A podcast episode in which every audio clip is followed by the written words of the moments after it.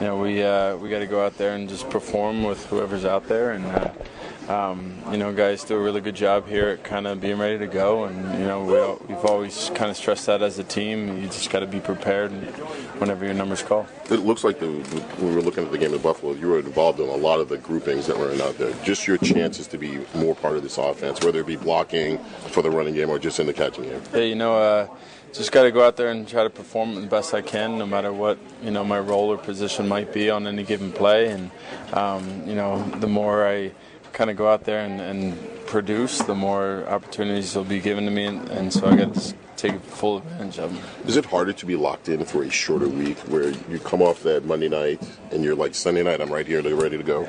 Uh, you know, uh, you know, we're, we're pretty we're pretty accustomed to you know short turnarounds and stuff like that. I mean, um, you know, we, we you just gotta got to kind of move things up or just kind of adjust your schedule a little bit. But uh, you know, things get done, and we we know how to do that stuff now. Is it Cordarrelle Patterson? Is he now in the running backs room, or is he like I, a new person that you see? Like, hey.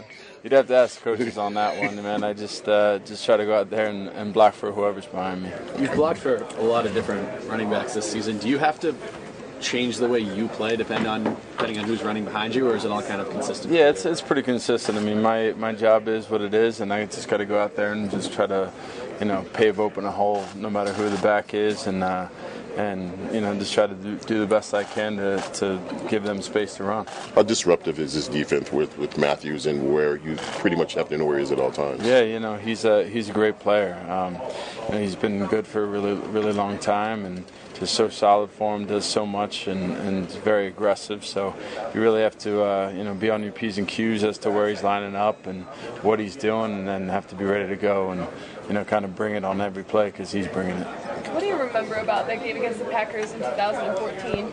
I remember that was a fun one. You know, that was uh, um, just being in Lambeau like that. That was that was a that was a cool one. Um, you know, unfortunately, we couldn't pull it out then, but uh, you know, we. Uh, it's a, it's a new year, and we just gotta you know kind of learn from those things. That's the last time we saw those guys, but things have changed a little bit personnel wise, and um, you know so we gotta we gotta be ready to go. Will you catch yourself watching? Because I know a lot of people on the other side will watch your 12. Will you catch yourself watching their 12 when he's out there?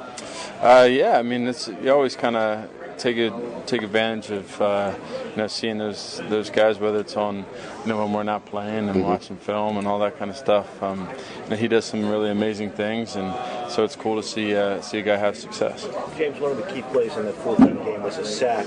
Uh, Mike Daniels was in on. How how talented is he? What kind of a player? Yeah, he's a he's a great player for him up front. I mean, uh, he's kind of got it all when when you really look at it as a as an interior defensive lineman. I mean, he's got the size, the speed, the athleticism, and um, you know, so our guys uh, have a big challenge, but I think they're up for it. Thanks, James. All right, guys. Thanks, James.